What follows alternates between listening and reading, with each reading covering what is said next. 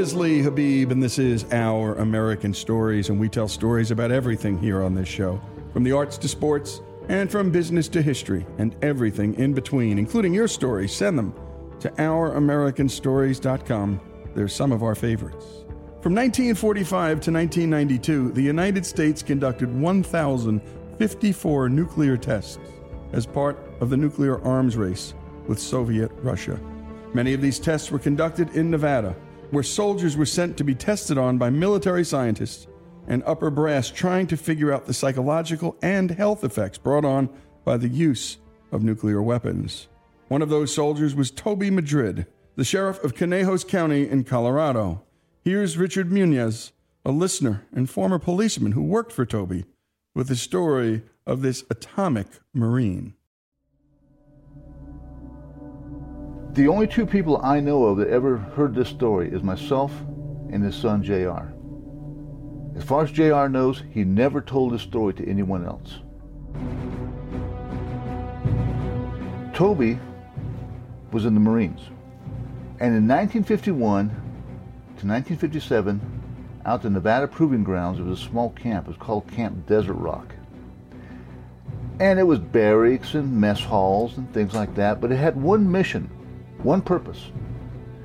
It was to support military personnel while tests involving the atomic bomb were conducted.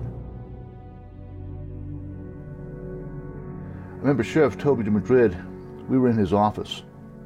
If you can call a broom closet with a light and a desk in it uh, an office. He had a cup of coffee in his hands, and he has feet up on the desk. I mean, it was a totally laid back attitude. But I could see the tension in his jaw. And the funny part about it was he wasn't looking at me and he wasn't looking at JR. He was looking at the wall. I had this distinct impression that if he bothered to look at either one of us, we'd never hear the story. He said they stuck us out in the middle of nowhere. And if you've ever been out that section of Nevada, it's pretty much the middle of nowhere. And he went on to say that they told us we'd be part of an atomic bomb test. Now, the name of these tests that I looked up later on was called the Desert Rock Exercises.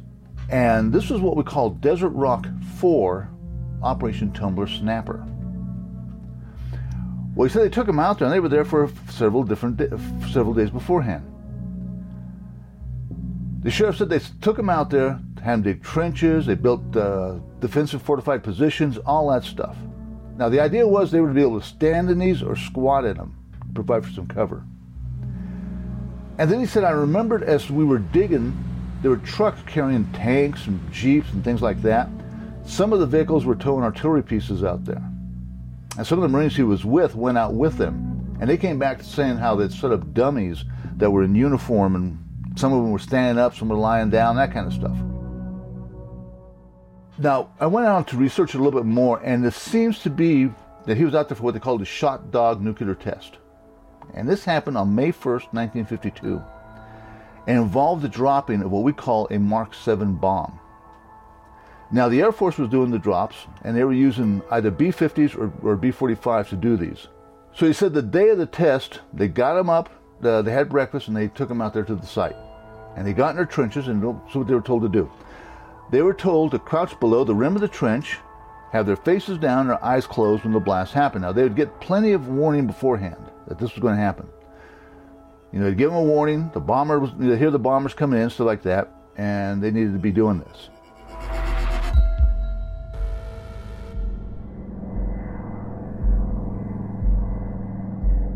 So said along around 8.30 or so, they heard the aircraft coming in, and that's when the warning happened. So they climbed the trenches and they got the position they, they were told to get into. He said he was crouched down, he had his head down, his eyes closed. And even with this, all of a sudden he said there was light. He seriously felt that he had actually seen the blast of the bomb. Now, what he had witnessed here was the detonation of a 19 kiloton bomb and it exploded about a thousand meters above the ground. And then he went on to say that the light faded, but as it faded, there was thunder like he'd never heard before, and then there was wind. I mean, the wind just came up, and it was so intense it rocked him back against the back of his uh, trench, and then the wind reversed directions. came back and pushed him face forward into, into uh, the front of the trench. And so then a second, a few seconds later, came the order to leave the trenches. So they climbed out, and as he put it, we've all seen movies of uh, the mushroom cloud an atomic bomb generates. But he says, seeing it in real life, it was like it just wasn't real. You know, you can't you can't wrap your mind around something like this. And you sit there and look at it and say, something humans built generated this. And he said it was already towering up into the sky, and he compared it to something that was like a cloud that was boiling up from hell. And they told him to start walking forward, and they did. He went on to relate that as they moved along, he started seeing some of the things that had been set up a few days before. Like for one location, I remember seeing a Sherman tank, and he said it looked like the Sherman tank had been swatted aside by uh, by some giant's hand.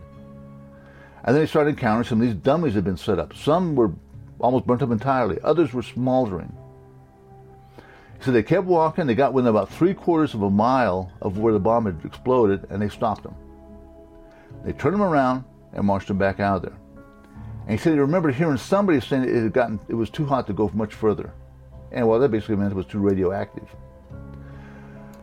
Then marched them uh, to a certain site. There they swept them off, hosed them off, and he said he was actually surprised by how much dust came off of him and his uh, platoon. And rather than keep the uniform he had been wearing, he wadded it up and threw it away.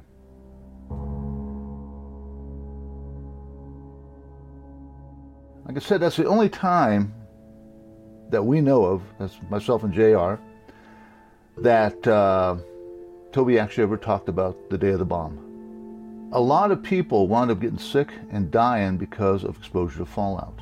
Thing is, I don't think a lot of these people knew what, was, what they were headed for. They were at a pivotal moment in history and they didn't realize it. I know the sheriff didn't.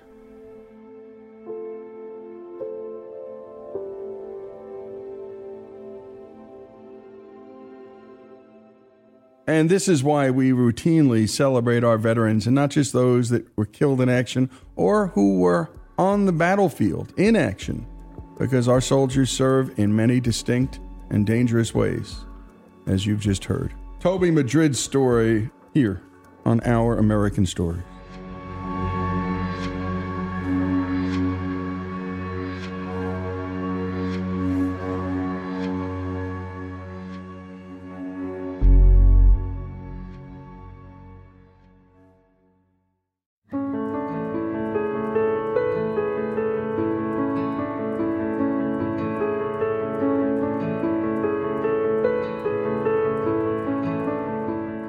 We continue here with our American stories. And we tell stories about everything here on the show, as you well know.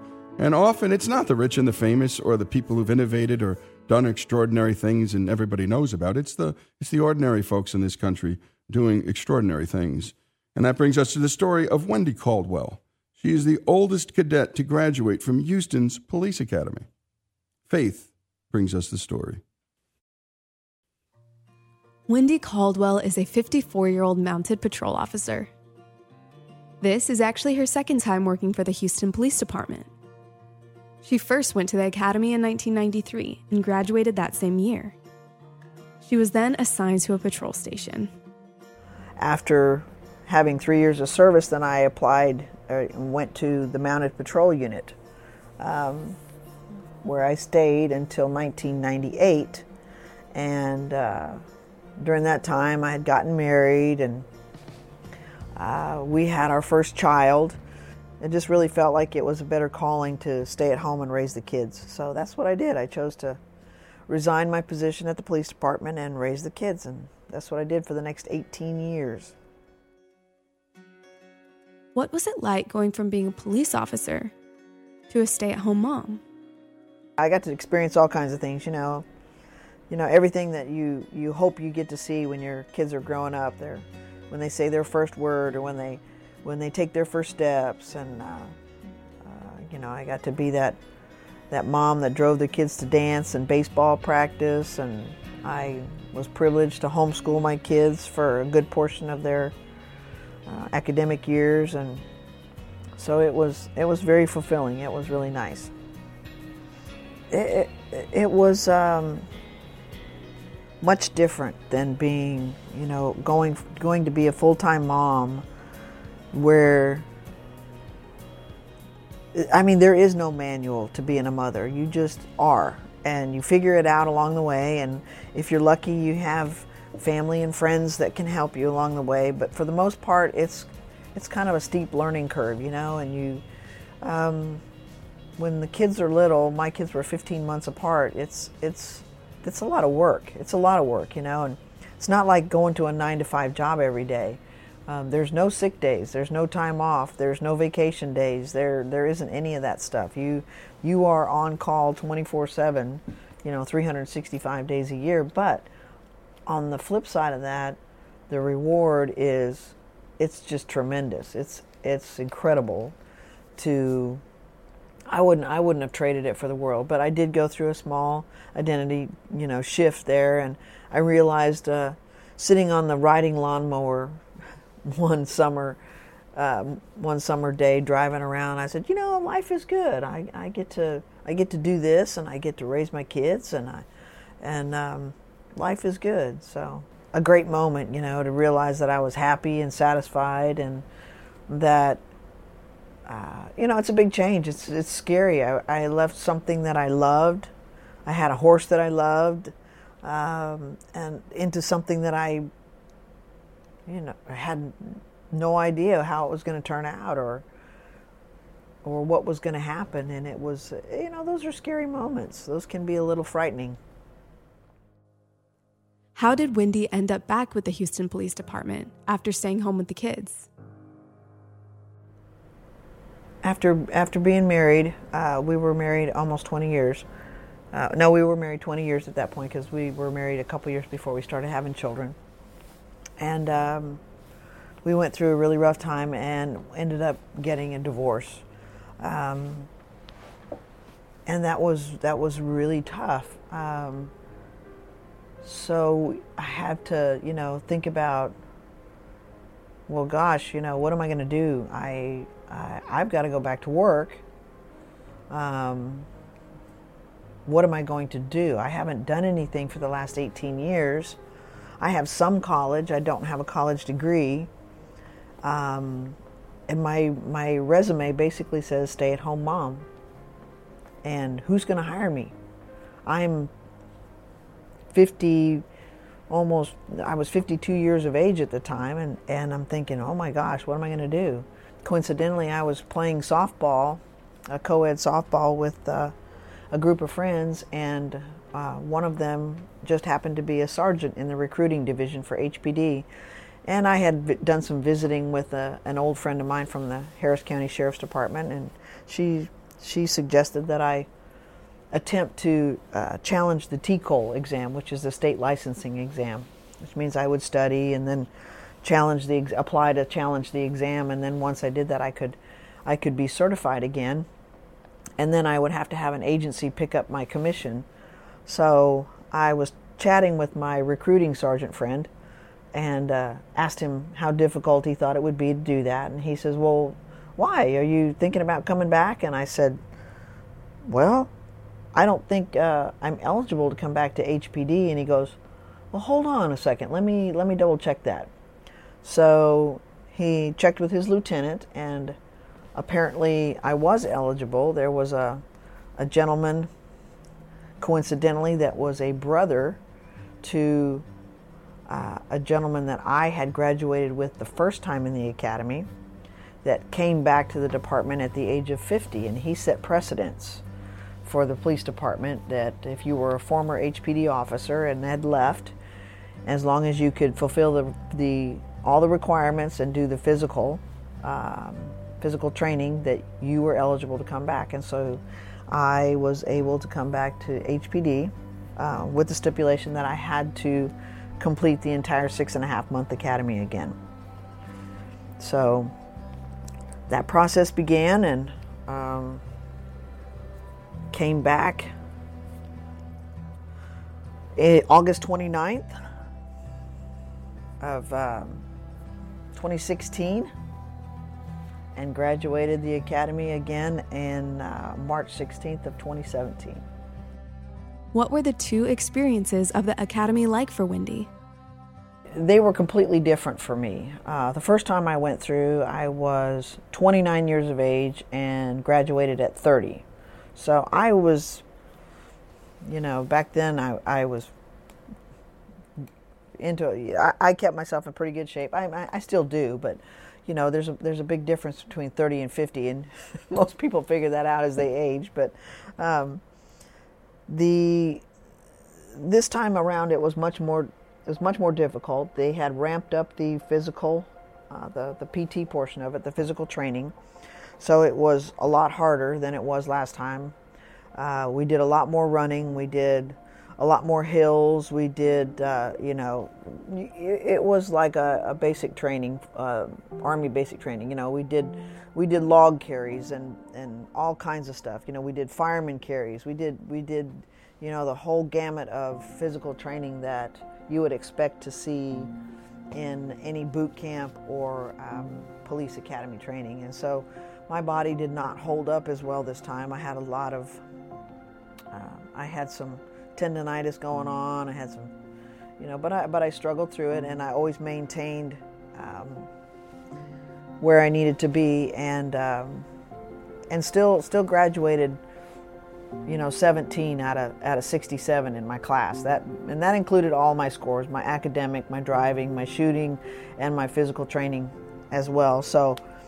I thought I didn't think that was too bad for graduating 53 and number 17 in my class. What was it like being so much older than everyone else? We we had a conversation at one point when we were in uh, in the gym, and some of the some of the younger ones were talking about some stuff that they were doing, and and and I I looked at them and I said, "Wait a minute, what year were you born?" we were chuckling about it, and uh, most of them were born in like 93, 94, and I said, Oh my gosh, I was already a police officer. my nickname in the academy, they used to call me Mom.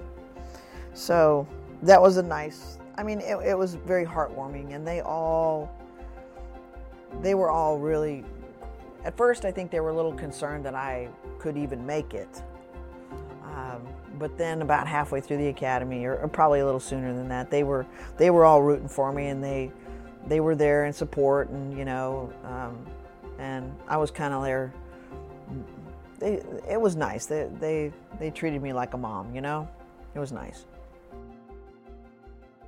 And when we come back, more with Wendy Caldwell's story. And my goodness, she was scared to become a mom, and then she was scared to become a cop again. And that happens in our lives, folks. And that's why we tell you stories like this and from our subjects' mouths themselves. When we come back, more of Wendy Caldwell's story here on Our American Stories. And if you have a story like this, in particular these life changing stories, the kids are out of the nest, you're sick of one career, you go to another, a divorce, a death, uh, something that really fundamentally shifts your life view, and you've got to react and change, send them to ouramericannetwork.org. That's ouramericannetwork.org. Your stories are some of our favorites. When we come back, more of Wendy Caldwell's story after these commercial messages.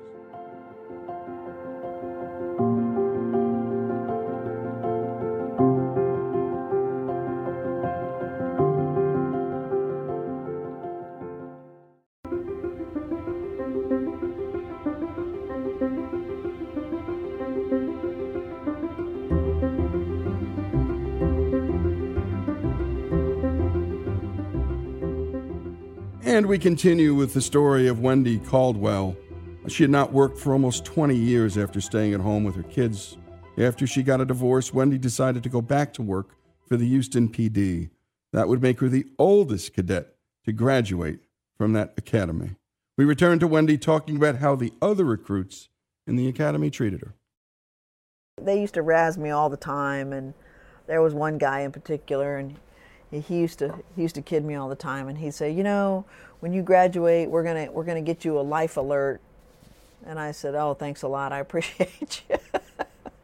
and uh, he jokingly said one time, uh, he goes, well, maybe if we don't get you a life alert, we'll have to get you a walker when you graduate. And uh, coincidentally, I did I did graduate and cross the stage on a walker because during the last phase of training, um, my femur was broken. And uh, so I had to finish the academy on a walker. Wendy actually broke her femur during the final academy exercise. How did this happen?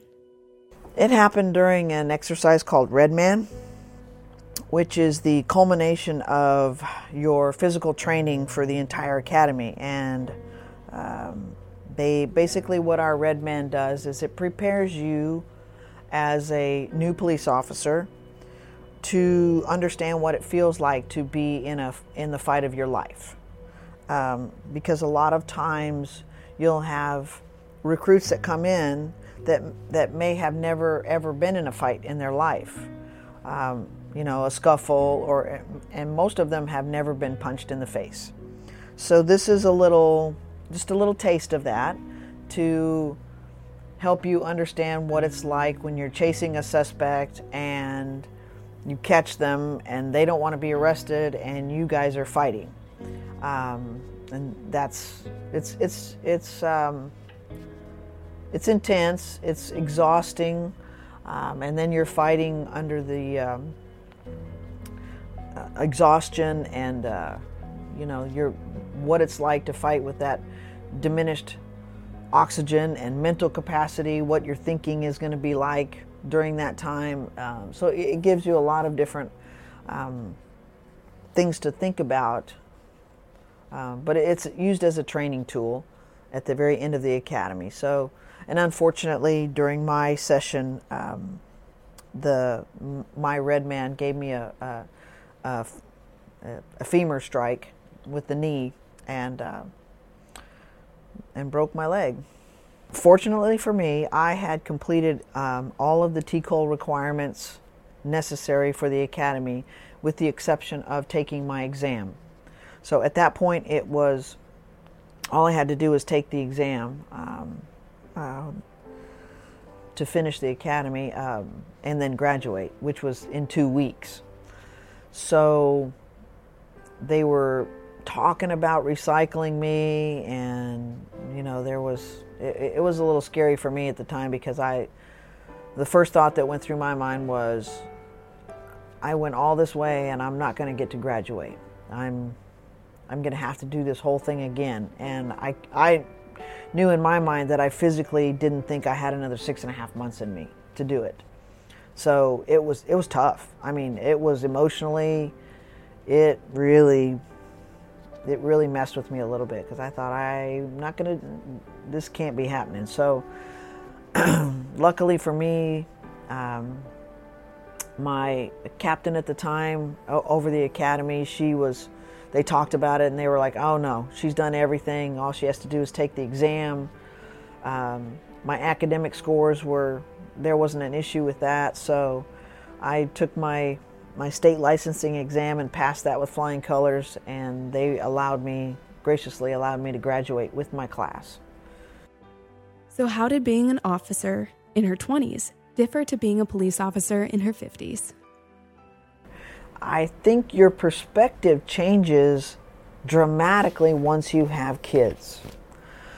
And you realize that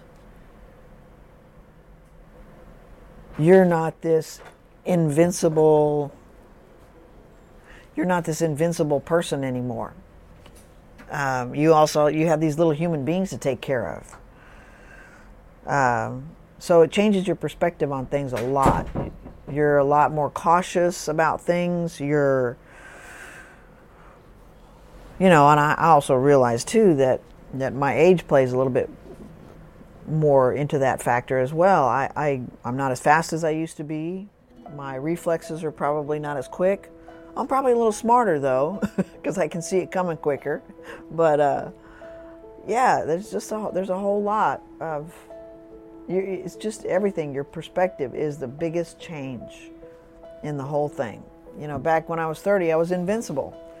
You know, you get up, you're every day, you're excited to go to work, you're running and gunning and and loving loving the, the chase and the thrill of the chase and now it's like what that's fun, but I'm not going to get all excited about it like I used to. I need to be a little more cautious. How did her kids respond to her going back to the police force? My kids were awesome. They were so supportive of me, and um, they really were my biggest fans. They really, really were my. Um, on the really, really hard days, you know, I just remember what they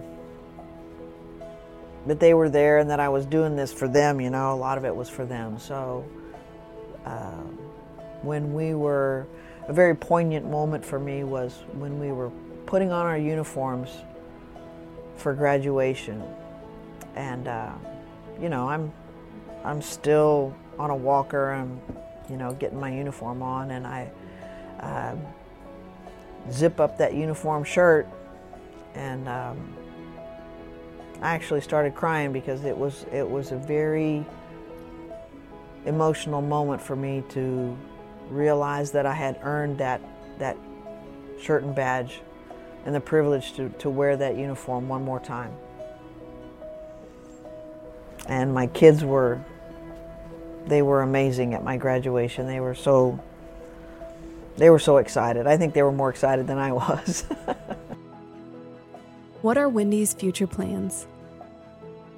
I am actually 55 now. I graduated of the academy at 53, so I'm 55 now. I'll be 56 coming up here shortly. Um, I am back at the mounted patrol unit, so I get to. I'll probably I'll probably stay here and end my career over here. It'll be a long one, but I'm not quite sure how many years will we can do at this point. But as long as I can, I'm going to stay here. You're never too old to do what you really want to do, and sometimes when it's really really hard that's when you that's when you get the best reward you know that's this was definitely the hardest thing i've ever done but it's also been the most rewarding i'm faith buchanan and this is our american stories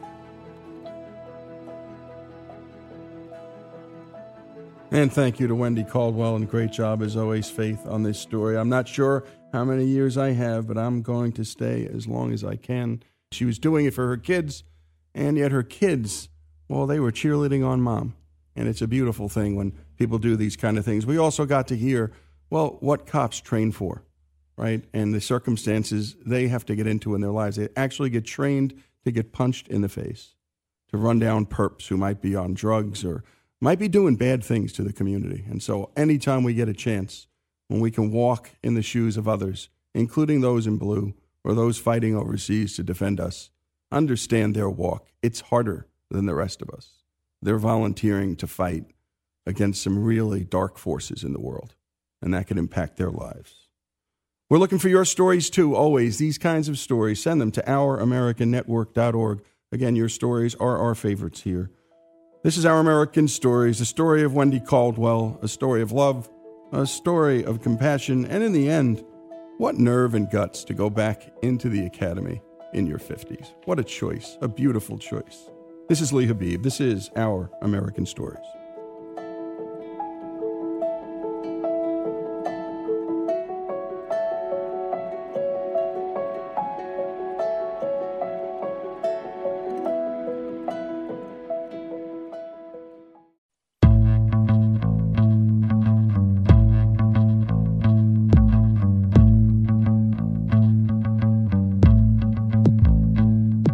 Is Our American Stories, and today we're celebrating famed advocate and philanthropist Helen Keller. We sent our Hillsdale intern Shadrach to her birthplace to learn more about this woman.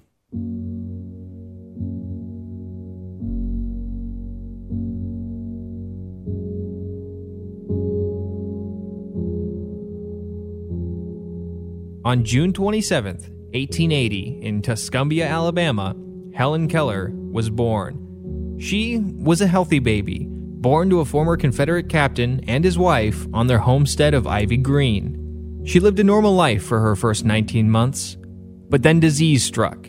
Doctors will often argue if it was either meningitis or scarlet fever. Whatever the answer, she would never see or hear again.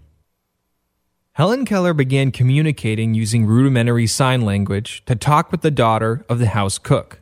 By age seven, she could communicate with her family using 60 special family signs. Even at this age, she began surmounting obstacles, learning how to guess someone's age and sex based solely on the vibrations that their feet made on the floor. I made a visit to Ivy Green and met Sue Pilkington, the executive director of the Helen Keller Museum that's housed there. Under her leadership, tens of thousands of people a year visit the sleepy town of Tuscumbia, Alabama to see the Keller homestead. Tuscumbia is not on an interstate, so you've got to know you're coming here to get here. We're very proud that we have between 35 and 40,000 visitors a year that come from all over the United States and the world. I always say we're not a state museum or a national, we are an international museum. Ivy Green's museum encompasses Helen Keller's childhood home, preserving it for people of all ages to enjoy. As Helen Keller got older, her parents began seeking someone to teach her. Through the recommendation of famed inventor of the telephone, Alexander Graham Bell, they found the Perkins Institute for the Blind. The school assigned Anne Sullivan, a former student who was visually impaired, to be Keller's instructor. Anne Sullivan was to teach Keller before she attended school in earnest, which was a long and arduous process. Sue described the beginning of this journey. When Anne Sullivan arrived here in Tuscumbia, she realized that Helen Keller was very spoiled. But of course, Captain and Mrs. Keller did not know how to deal with a child that had become deaf and blind. So basically, they just let her do whatever she wanted to do. And when Anne Sullivan came, she decided real quick, I've got to get her away from the family and get control of her. So they put her in the carriage, which was 640 acres, and they drove her all around. And she thought she was going far away, but she just actually came next door to the main house. Sullivan signed words into Keller's hands, attempting to communicate basic concepts like doll or mug. Helen often became frustrated and lashed out, leading to physical altercations between the two. But Sullivan persisted and eventually reached a breakthrough. Anne took her out to the water pump and she began to pump water and spelling it in Helen's hand. And at first she didn't understand it. And then all of a sudden it was like the key just opened her brain and her mind. And she learned water. That was her first word. So she spelled that into Annie's hand and that day she learned 30 words. So the pump, that's where the breakthrough came. People often associate Helen Keller with that moment at the water pump, the moment where the world opened up before her. Sue told me about her experience with the people that come to visit that water pump. Helen Keller toured the world during her lifetime and left an impression on people from every major nation. But that impact was especially felt in Japan, of all places. Yesterday, we had 25 visitors from Japan that could not speak any English whatsoever. But when they got outside and saw the water pump, they begin to speak and take pictures. And I often say that little black pump speaks many languages because they definitely know when they get here and they see that pump what the pump is all about.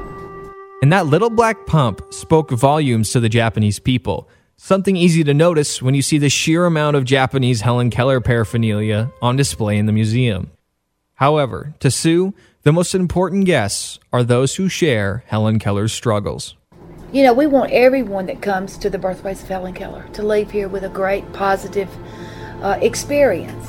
But when we have someone that comes here, like Helen, we take up a lot of time. And we want them to know that it's very important that they get the full experience of touring the home and grounds. And it's very important. That is our mission. We want everyone to be excited and have a wonderful experience, but most of all, someone with a disability. Perhaps the most famous rendition of Helen Keller's story is the play and later film, The Miracle Worker. Every year, Ivy Green sponsors performances of the play, making sure to accommodate those with disabilities. Last Thursday night, we gave a special performance of The Miracle Worker for a group of deaf or deafblind people uh, throughout the state. They had a convention at Joe Wheeler State Park, and they came, and it was amazing to watch their facial reactions as they were experiencing the pump and, and the play itself. They really understood. And you know, as a sighted person, many times we take things for granted. But it was amazing by the end of it how emotional this group of people who were deaf or deaf-blind or just blind really reacted to experiencing the miracle worker. After her encounter with the water pump, Helen began school in earnest, all the while dreaming of attending college. Sue described the journey that was Helen's education. Helen Keller was the first deafblind to ever go to college. She went to Radcliffe College. Through the years, Helen had a lot of obstacles, and they didn't want her because of her disability. And she said, No, I want to go. So they put her in the room and uh, made her take all kind of tests without Anne Sullivan being by her side. And she scored so extremely high, they had to allow her to attend Radcliffe College. When Keller graduated, she began working as an advocate for the blind. She traveled the world, raising money and spurring people into action, all with Anne Sullivan at her side. And despite her success as an advocate, she always resented her inability to speak normally. Here is Helen Keller herself, speaking with the assistance of Anne Sullivan. It is not blindness or deafness that brings me my darkest hours. It is not blindness or deafness that bring me my darkest hours. It is the acute disappointment in not being able to speak not normally. It is the acute disappointment in not being able to speak normally. But uh, within this sorrowful experience, I understand more fully. But out of this sorrowful experience, I understand more All fully human striving, all human striving, thwarted ambition, thwarted ambition, and the infinite capacity of hope. and the infinite capacity of hope. The infinite capacity of hope. Despite these challenges, Helen continued. And even though she was unable to speak normally, she stirred something in the hearts of the crowds that she addressed. The inspiration of one woman's fight set in motion a new worldwide appreciation for the struggles of the deaf and the blind. Ivy Green hosts a yearly camp for children that inspires them to persist despite their disabilities, much in the same way that Miss Keller did. We have started a new camp here at the birthplace in the fall, and it's called Camp Courage, a Helen Keller experience. Uh, we invite children that's grades four through six that are deaf or blind or both, or even just have uh, sight or hearing disability. But they come and they eat around the dining room table. And they do candle making and they use the scents of ivy green, which Helen Keller often talked about the magnolia and the roses, because blind people see through smell. And then we have team building. And that's very important to these children because so many of them are so withdrawn. They don't deal with other kids very well. But when they get here and they realize that the other children have the same disability, they really bond with each other. This is all made possible through the charitable donations of private donors. Funny enough, a Japanese American doctor initially financed the camp. It was her strength that inspired so many people, and Helen Keller's legacy is far more than a story. Her tenacity and willingness to strive has persisted long after her death, which would not have been possible without the adversity that she faced. I truly believe if Helen Keller had not been deaf and blind, the work that is being done today would have never been done because that she dedicated her life to let people know you may be blind, you may be deaf, you may be deaf blind, but if you set your mind to it, you can do all things. You may have a disability, but you can do anything if you set your mind to it. But that was Helen Keller's mission. You know, don't look at me as a deaf person or a blind person. Look at me as a person. I can do all things because I've set my mind to it. I went to school. I work every day. I don't want pity. I don't want pity. Helen Keller's story itself holds the power to inspire and continues to inspire countless people, despite her death in 1968. Thanks to Ivy Green and Lions International, that little black water pump will continue its mission for generations. And great work to our Hillsdale intern Shadrach, and that's Hillsdale College. And this is the story of Helen Keller, and it comes from Tuscumbia, Alabama, the home of the Helen Keller Museum. This is Our American Stories.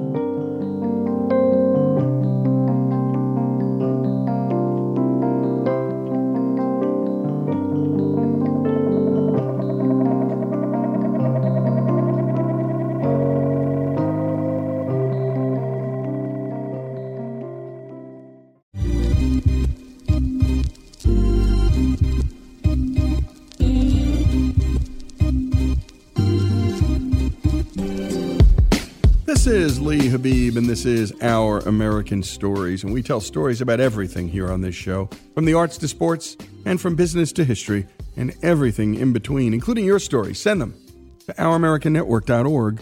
That's ouramericannetwork.org. And now our own Alex Cortez brings us the story of an American legend.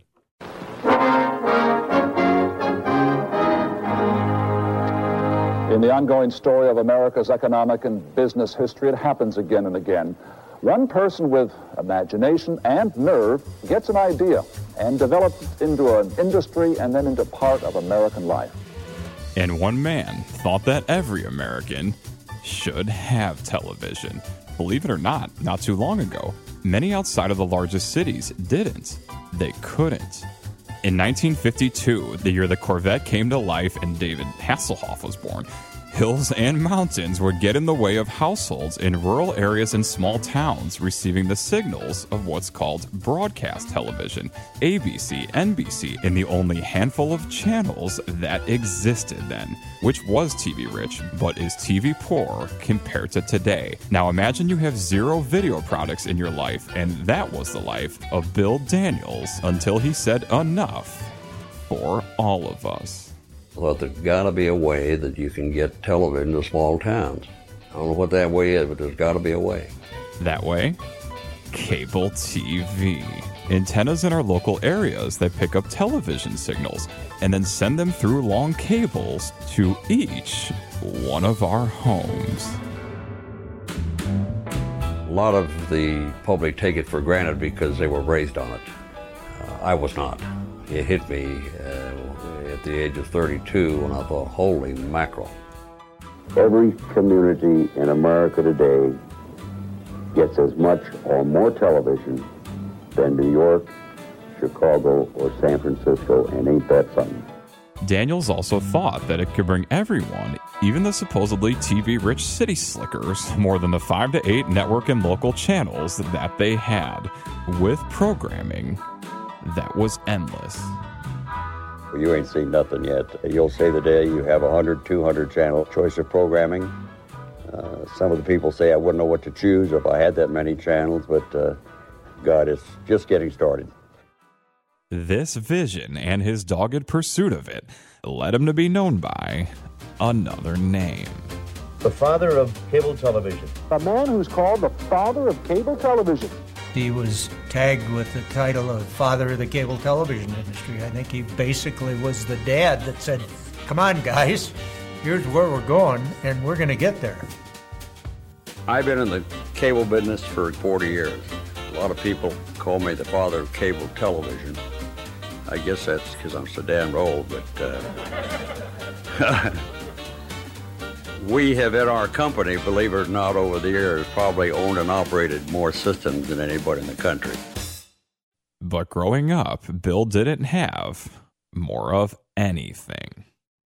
We were a poor family. and My dad sold life insurance to farmers during the Depression. Now that's tough, friends. and let me tell you, hungry, no clothes. If you were, went through the Depression, it was a real incentive to a lot of us to say, God damn, someday I'm going to do something about this. I'll never forget that I said to my dad once when I was 10 years old, I said, Dad, when we grow up and get rich, can I have an O. Henry bar? uh, I can remember my dad taking their four children in our family down to have an ice cream cone. And that was a big deal to us. It was a nickel. And I was sitting next to my dad and I said, Can I have two? He belted me to try to teach me that I'd be lucky to have one. I graduated from my Navy fighter pilot training two weeks after Pearl Harbor, and it wasn't planned that way. People say to me, you know, you were a hero, you volunteered, you knew we were going to have a war. Baloney. I had no idea that was going to happen. My timing was bad in that case, so uh, I ended up uh, seeing a lot of action in World War II, and I think I'm like, like a lot of guys. Uh, it rubbed off on me that I was going to be glad to get out of there alive. I was going to work hard and count my blessings every day that I was still walking around. And that's exactly what he did back at home and working in the family insurance business. If your ambition is to make money and to get a good job, I can't emphasize enough the way you handle yourself, how important it is, and regardless of where you are. When I first got out of the Navy, my dad had an oil insurance business, and we're a little town in New Mexico. Hobbs, New Mexico. You haven't lived till you've been there. and I was a notary public. How do you like that? And every time I signed my name to a piece of paper, I got a quarter. A guy walked in my office one day with khaki clothes on, and he had 20 documents he wanted notarized. I notarized every one of them. He said, What are you? Now, 20 times 25, I think that'd been five bucks that I made. And I said, Nothing, sir. Hey, we're happy to have you in our city. Come back anytime. Let me know what I can do for you. Thank you. Appreciate that. A guy walks in my office about three years later, three piece suit, and he by that time owned seven drilling rigs. And he laid the insurance account on my lap and said, I want you to write the insurance on this. And over a two year period of time, my brother and I, my dad had died in the meantime, about $600,000 in insurance premiums into our little company. What's the point of the story? I said to the guy, Why are you giving me the business? He said, I came in here three years ago and you notarized some papers for me and you didn't charge me. And you couldn't have been nicer and more polite. You never know. You never know. And what a good lesson to learn about almost anything in life. And it's sometimes you're helping somebody who will one day help you, but that's not why you did it. And when we come back, we're going to learn so much more about the unlikely father of cable television, Bill Daniels. And by the way, in World War II, this Navy fighter pilot fought at Midway, Guadalcanal, and the invasion of the Philippines. He saw real action. And by the way, he was called back to duty for the Korean War too. When we come back, this remarkable American story, Bill Daniels' story, here on Our American Story.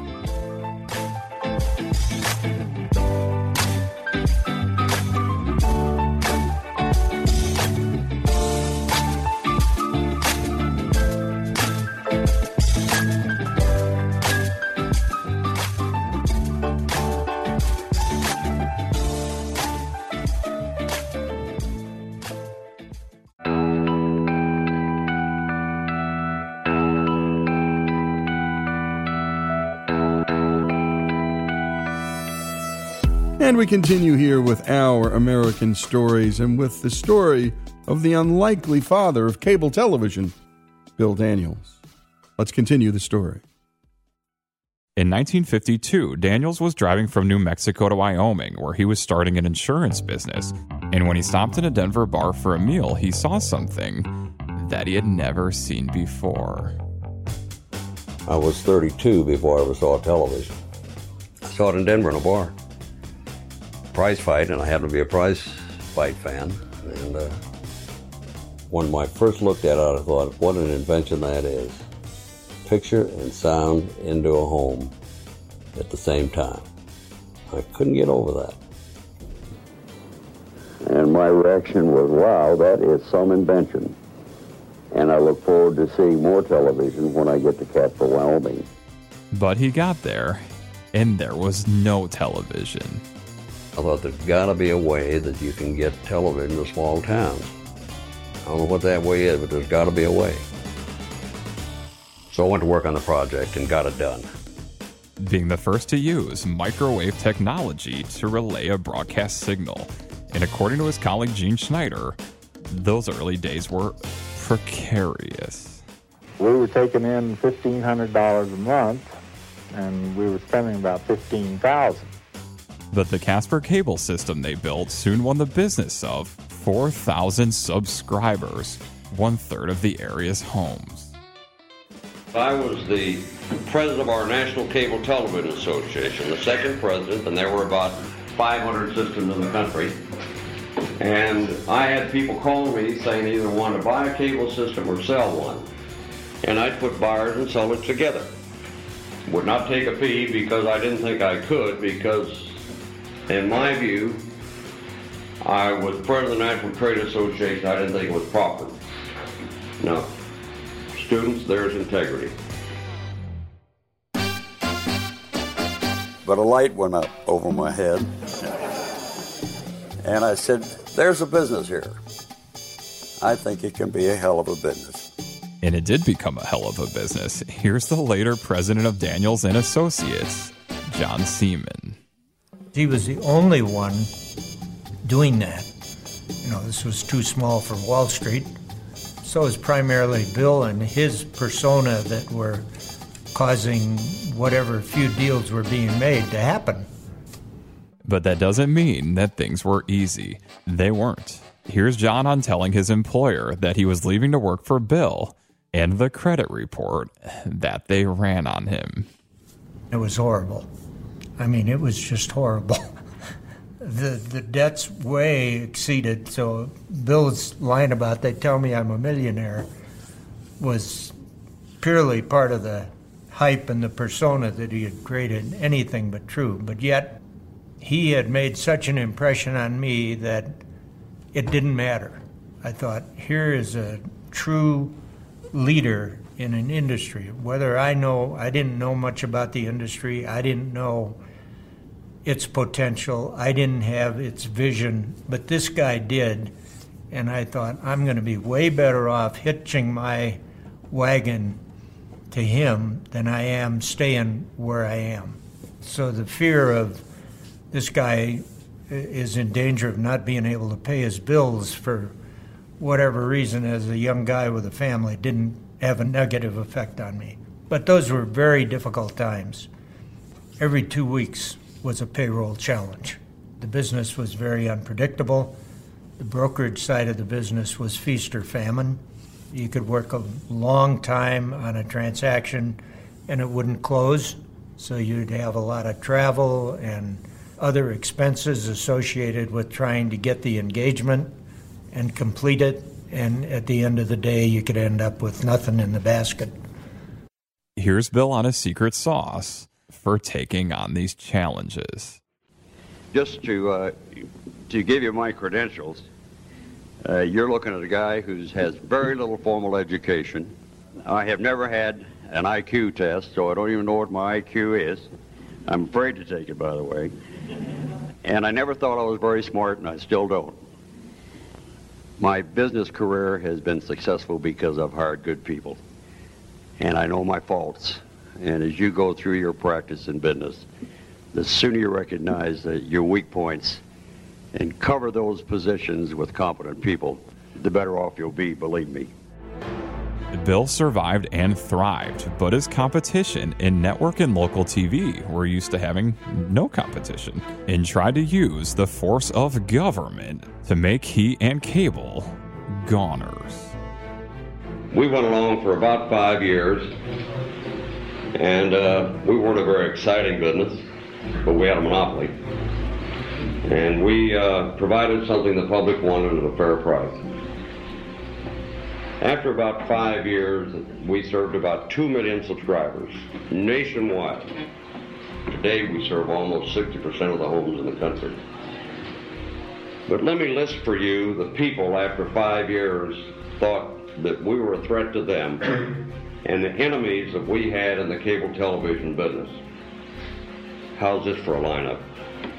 ABC, CBS, NBC, AT&T, local television stations, the Federal Communications Commission, the Congress, including both the House and the Senate, all the lawyers in Washington, D.C. that represented broadcasters, most city governments, most county governments, and most state governments.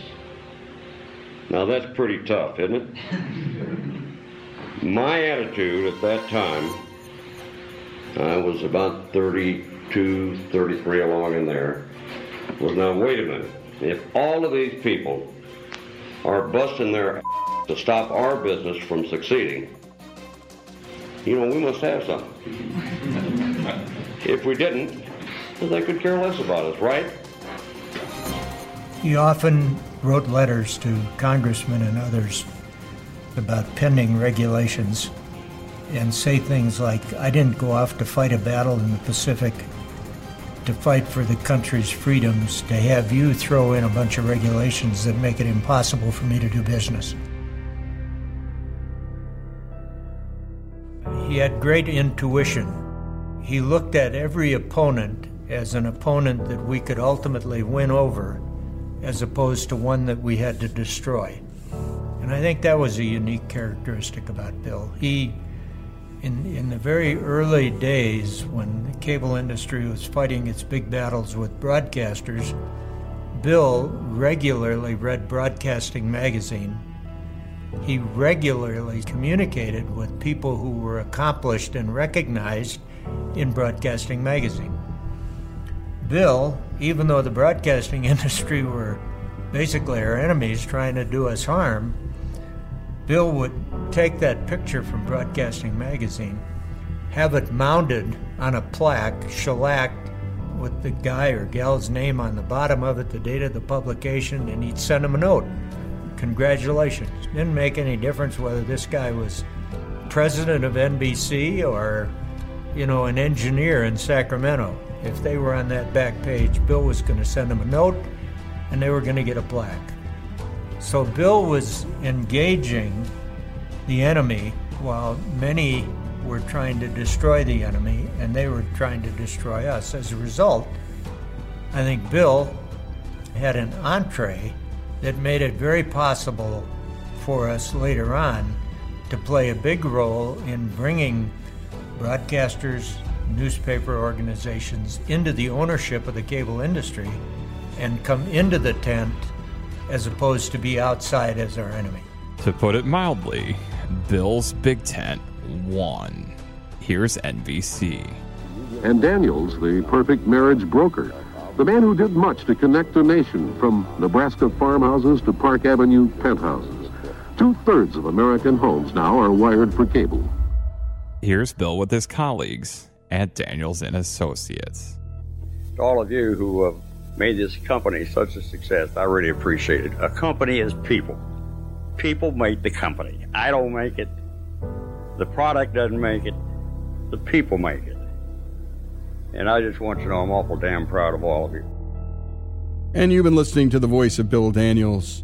And my goodness, so many Americans got to enjoy television across this great country because of cable and now are enjoying internet services.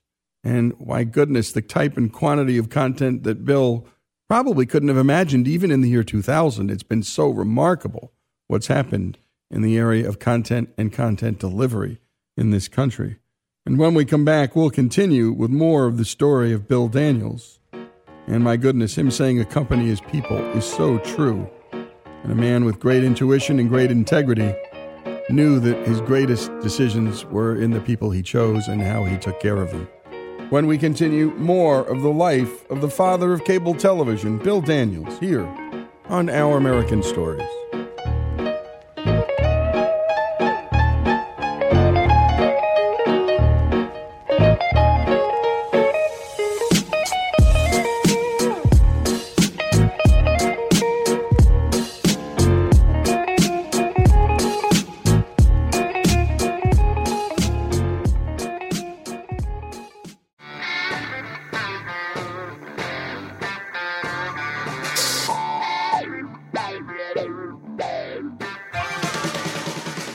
We continue with our American stories and the story of Bill Daniels, who brought the wonderful world of cable television, well, to all of us, and was richly rewarded for doing so. Let's return to his story. I guess it's kind of like if you go to heaven, you'd believe in there's religion on earth. and I've been so lucky and so successful that I have to be a champion, I guess, of the free enterprise system. Uh, but I've studied other governments. You know, I've been to Russia. Uh, if all people in this country have to do is go to a foreign country that is either socialistic or a dictatorship or communistic, and then you really appreciate the free enterprise system. You live in a marvelous country. I've said many times the eighth wonder of the world is the free enterprise system, and the ninth wonder of the world is so few people understand it. Here's John Saeman. So Bill loved the business of business. He loved being an entrepreneur, and he loved the free enterprise system that enabled entrepreneurship to be successful. While entrepreneurs are in vogue today, 30 years ago, not so much so. But since you're in this class, let me name a few early entrepreneurs. Henry Ford went busted a couple times. Walt Disney went broke before he got going. Arm & Hammer bought an oil company for a tax shelter. And what happened? They discovered oil. uh, King Gillette King Gillette invested, invented the Gillette razor. The first year he sold 57 razors, but an entrepreneur. And God love him, the entrepreneur of all time, Ray Kroc. Good friend of mine made a statement that I dearly love. He was so motivated and so ambitious. And somebody said to him one day, Ray, the country is becoming too saturated with McDonald's. He says, my saturation is for sponges.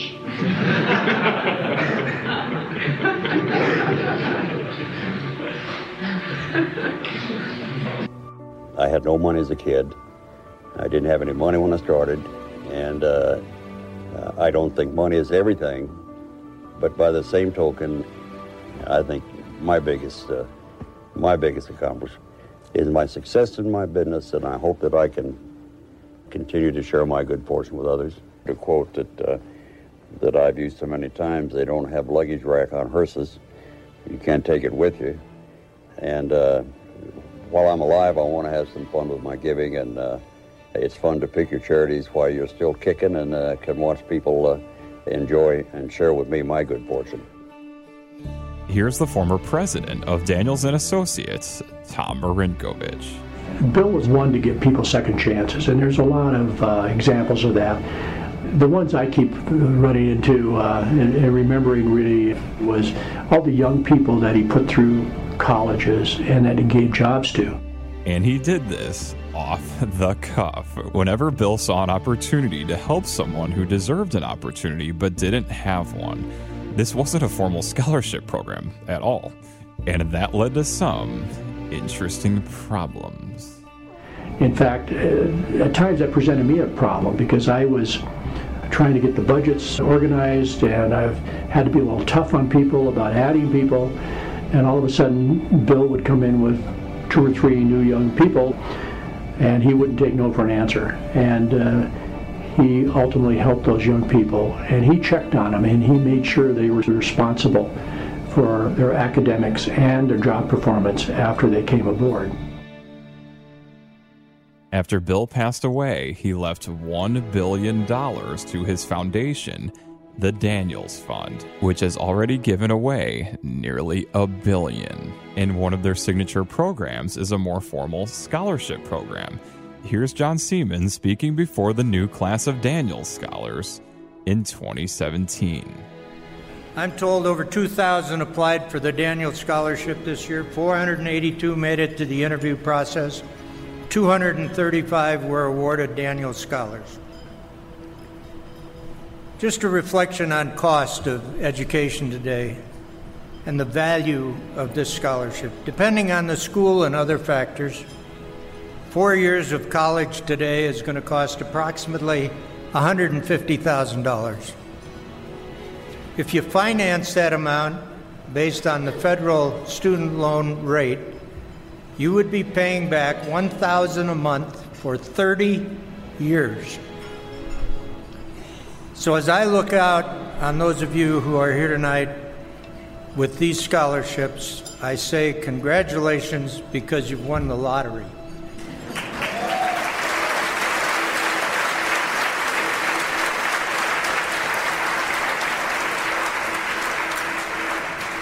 However, what you've done is better than the lottery, and the reason is because the lottery is strictly blind luck. You, on the other hand, because of the characteristics that are defined by the Daniels Scholarship Program, through your character, leadership, and community service, you came by your scholarship honestly. Congratulations to all of you. Here's Bill on his experience that inspired another extracurricular activity. I got to tell you, folks, I've been thrown out of more banks than anybody in the world. My first visit to a bank was after World War II, and I was 25, and I had never been in a bank. I wanted to buy a car, and my first visit to the bank, I felt like I was either going in for brain surgery or the defendant in a murder trial. Banks are intimidating. Wouldn't it be nice when a young person is 20 years old and just graduated from college or 21 and already have good credit on his own? Well, why not give them an opportunity at a young age to learn more on how to deal with a bank? Bill's idea was to create a bank that's only for young Americans. But that meant getting the approval of government regulators. It sounds like a simple, wonderful idea, and by tomorrow morning, if we all got our heads together, we ought to be able to have a bank up and running. But it didn't work that way, and it seemed like every step that Bill took ended up being a no. But for many of us that know Bill well, no many times is looked at as a sign of encouragement to Bill. So I think they, I think they like us. So in any event, the bank opened with great fanfare. Here's Linda Childers, the founding president of Young Americans Bank, on the over 91,000 accounts that have been opened. Bill would just be so proud of that. He would just get tickled. He would come into the bank lobby and just kind of sit in the back of the bank and watch kids do their business. And it was such a kick to him to see this, and especially if they wanted to start a business. You know, he really loved to hear about their business, their business plans, and how he could be helpful to them. And we've been listening to the story of Bill Daniels. And Bill's foundation, the Daniels Fund, is sponsoring this great story as part of their celebration of his 100th birthday this year and the 20th anniversary of the foundation. They focus on Colorado, New Mexico, Utah, and Wyoming, the four states that most affected Bill's life. And in addition to the Daniels Scholars and Young Americans Bank that you heard about, the foundation makes grants to nonprofits in areas like ethics, youth development, education reform, addiction, and amateur sports. And you can learn more about their work at danielsfund.org.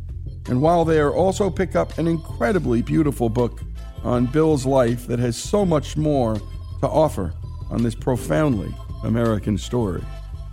And my goodness, that Bill Daniels created all these jobs, got TV into the houses and homes of people across this country, not just the people in the big cities, but doing what Sam Walton did too, because Sam Walton was able to bring lower prices to people on every variety of product and service uh, through Walmart. And we brought you his terrific story. And this only free enterprise can do. It is truly the eighth wonder of the world, as Bill said, and it has lifted so many people out of poverty and given us all the goods, products, services, innovation that only free enterprise can drive and deliver.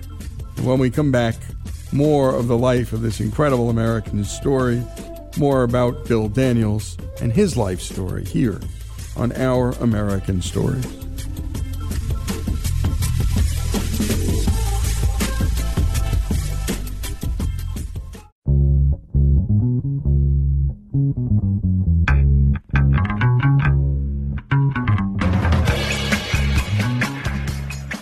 We continue with the final portion of Bill Daniels' extraordinary life story. In the 1980s and 90s, Bill gave over $22 million to what became the Daniels College of Business at the University of Denver, and he insisted that ethics and etiquette be a mandatory part of the curriculum. The reason I did is uh, first you got all you got to do is read the Wall Street Journal every morning, and you'll see what's going on in some of the higher financial circles of our country. Uh, this, and that disturbs me. And the second reason is I've been fortunate, and I've interviewed probably 100 young men and women in this company who are MBAs, and I've been amazed while they have technical skills, they're well educated technically, what little they know about what goes on in the real world. I have a great nephew that graduated from Harvard Business School uh, about three years ago, now in my employ. And I asked him one day if at the Harvard Business School, if there were any courses on ethics and integrity. No. I then checked with Stanford University. No. I then checked with the other hotshot schools, Dartmouth, Yale, and I think uh, Wharton, I'm not sure else. None of them offered a course in ethics and integrity. And the Daniels Fund has since expanded Bill's ethics initiative and are partnering with more business schools, law schools, high schools, police departments across the country, and an online case bank that anyone can access, reaching a total of more than 1 million Americans so far. With heavy emphasis on ethics, integrity, manners, communicating with people, answering your phone, answering your mail, treating everybody in your company with decency, treating your fellow man with decency, giving back to your community. Now that's a pretty big order. And Bill just didn't talk a big game, he lived it. And even when he had nothing to his name. Here's the president of the Daniels Fund, Linda Childers. So after Bill returned from the military, he moved to the state of Wyoming and started working in the insurance business. And he sold a policy to a warehouse owner, and Bill was proud of himself. It was a great, a great deal, and went on down the road. And I think it was about a year later there was an accident at the warehouse, and someone was killed. And they filed the claim, and Bill was horrified to find out that the reinsurance company had declared bankruptcy. And he felt that his integrity was on the line because he'd sold that policy. But there was nothing to be paid from the insurance company. So Bill Daniels, as a young worker, paid that claim himself. The claim was $12,000. Bill paid that $500 a month by juggling his finances to make that work. It was more than he made, but it was important to him that his word was as good as gold. He was going to make that straight because he was then square with himself. That's who he was, and that's what mattered to him and his reputation. And I think with Bill, it it wasn't that he said, I'm going to be honest and, and I'm going to do these things here because it's going to have long term payoff. I think when he was a young man, he just did it because it was the right thing.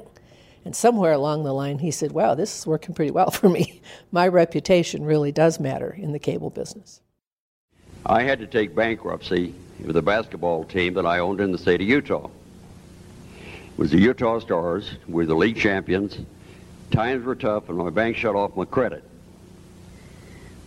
So uh, I had to get all my players together, all my staff, and said, we got to shut her down. And I was miserable, let me tell you. I was crying, and I was on the 10th floor of the Travel Inn in Salt Lake City, Utah.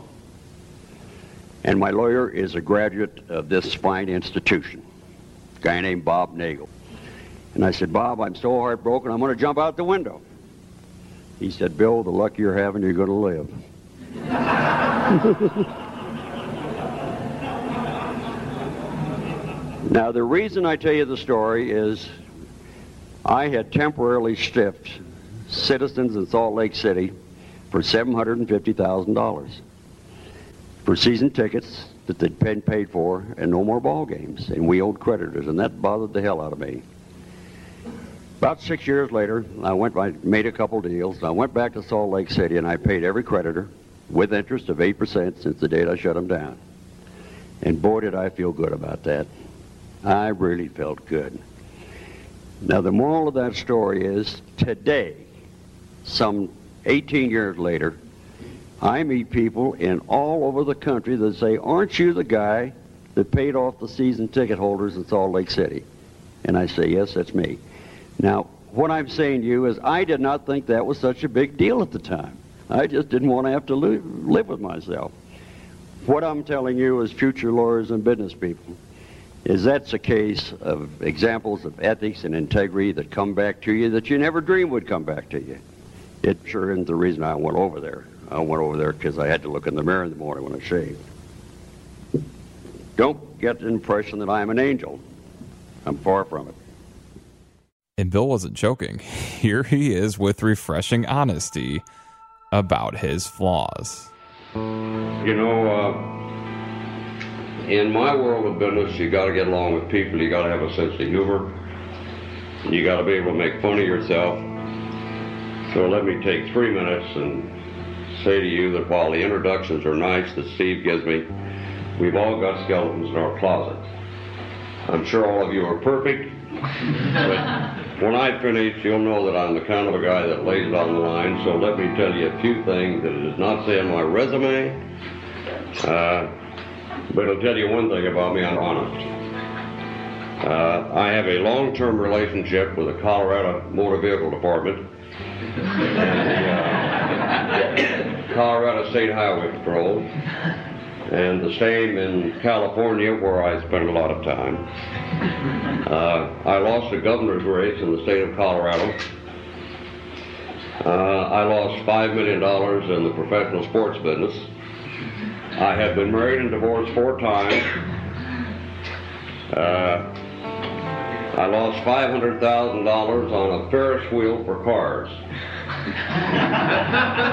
which I thought was the greatest invention of all time. You drove the car on this thing and it rotated this way and it saved ground space. It was a hell of a deal. I thought. I've met guys that said, I've never made a bad deal in my life. Well, let me tell you something, folks. When somebody says that, they've never been in many deals. Because uh, uh, those of us who are in and out of speculative deals all the time, we've lost a bundle. Uh, I'm a recovering alcoholic. I'm a graduate of the Betty Ford Center in uh, Rancho Mirage, California. Uh, I met a drink uh, a year April the 2nd. Uh, I've made and lost several fortunes, uh, but I got to tell you, I've had a ball. My brother went to Harvard, incidentally, and I'm not bragging about that. I have virtually no education, but when people compare myself with my brother, I tell them my brother went to Yale and I went to jail. the reason I do is because I have been in jail four times, and I was picked up for drunken driving on four different occasions in California.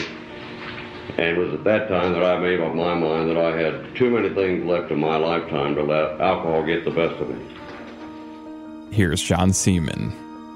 I can't tell you how many times I heard him either in public statements or in letters or in conversation with people say, My primary goal is I want to go to heaven. Well, you don't think of Bill as a religious person. I've never thought of Bill as a religious person. But there's a there's an instinct there that defined Bill as a very unique person to be so conscious at all times of that being his primary goal. When you put your life in perspective, you realize how little time there is to make something truly significant out of your life. To some people, this might mean acquiring a lot of possessions. To others, building a business or owning property. And there are those whose lives wouldn't be fulfilled unless they achieve fame and fortune. Happens to be my personal belief that what you live, that others can benefit by, and what you're able to teach the younger generation. If you leave your life that way, you leave this world with a clear conscience and you might even have a smile on your face. And great job, as always, to Alex, and a very special thanks to the Daniels Fund for providing so much of the source material. What a life lived. Integrity, we hear a lot about. We hear about intuition, free enterprise. And by the way, integrity is, is not just a business proposal, it's a way of life. And in the end, if you're doing it because you think you'll get something back, it's a real bad reason to do it. And Bill understood that from an early age, making sure that that life insurance policy got paid out, making sure those ticket holders, well, that they got paid too. Also, the honesty of this guy, sharing what he shared with an audience over a three minute period, failed marriages, struggles with alcohol, it just makes him that much more real and that, that much more of a powerful story, not glossing over the realities of life and the failures of life. But in the end, wanting to get to heaven is his primary goal, and that distinguishes him from so many people that run businesses. More, I wish, had that stated claim. Bill Daniels' story, The Father of Cable Television, a classic American story, if ever there was one, here on Our American Stories.